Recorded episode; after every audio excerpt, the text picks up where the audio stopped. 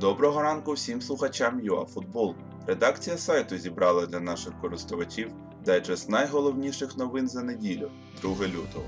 Все в одному місці та в аудіоформаті.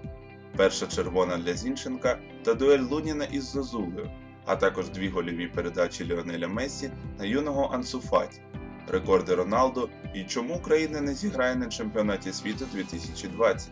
Поїхали! Зінченко заробив перше вилучення в складі Манчестер Сіті. В неділю відбувся центральний матч чергового туру АПЛ. Тоттенгем приймав містян. Олександр вийшов у стартовому складі гостей, але став одним з антигероїв своєї команди. Перед перервою він отримав жовту за неспортивну поведінку, а на 60-й хвилині залишив поле через друге попередження. Тоттенгем, отримавши кількісну перевагу, забив двічі, відзначились новачок Бергвейн та сторожил Сон і здобув перемогу, яка дозволила йому піднятись на п'яте місце. Сіті другий, але відставання від Ліверпуля вже становить вражаючі 22 очки.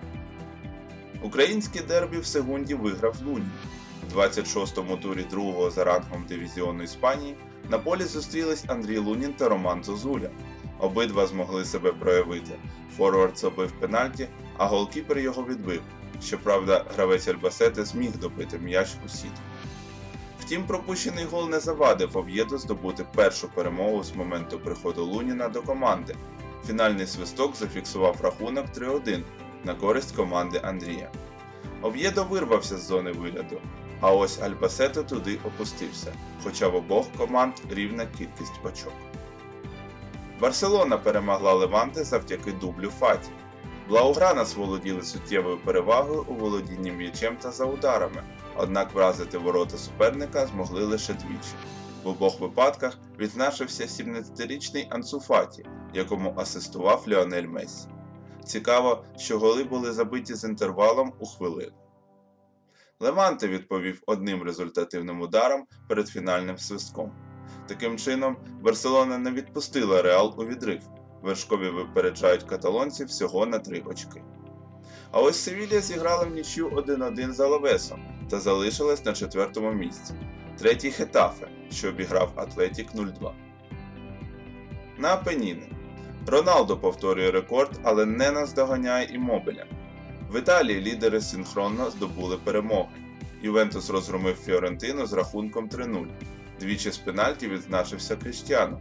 Таким чином, португалець повторив досягнення Давіда Тресеге, забив у 9 матчах серії А поспіль. Наразі на рахунку Роналду 19 голів у чемпіонаті. Але він не зміг наблизитись до Імобіля. Форвард Лаціо теж вистрелив дублем у грі зі спалом і довів число забитих м'ячів до 25. Орли перемогли 5-1. Двічі розписався у воротах суперника і Лукаку, який замикає трійку лідерів гонки бомбардирів серії А. Інтер здолав Удінезе 2-0, а ось Мілан та Аталанта втратили очки, зігравши у нічю з Вероною та Дженоа відповідно.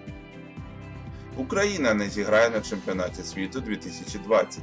Мова, звісно ж, про збірну з футзалу. В другому матчі еліт раунду підопічні Олександра Косенка поступились фіналісту минулого Євро Іспанії із рахунком 1-3 та втратили навіть теоретичні шанси на друге місце в квартеті. Нагадаємо, в першому турі Україна поступила з Сербії. Таким чином, поєдинок проти Франції стає для нас звичайною формальністю. Ми поділилися із вами всіма актуальними новинами в світі футболу за неділю, 2 лютого.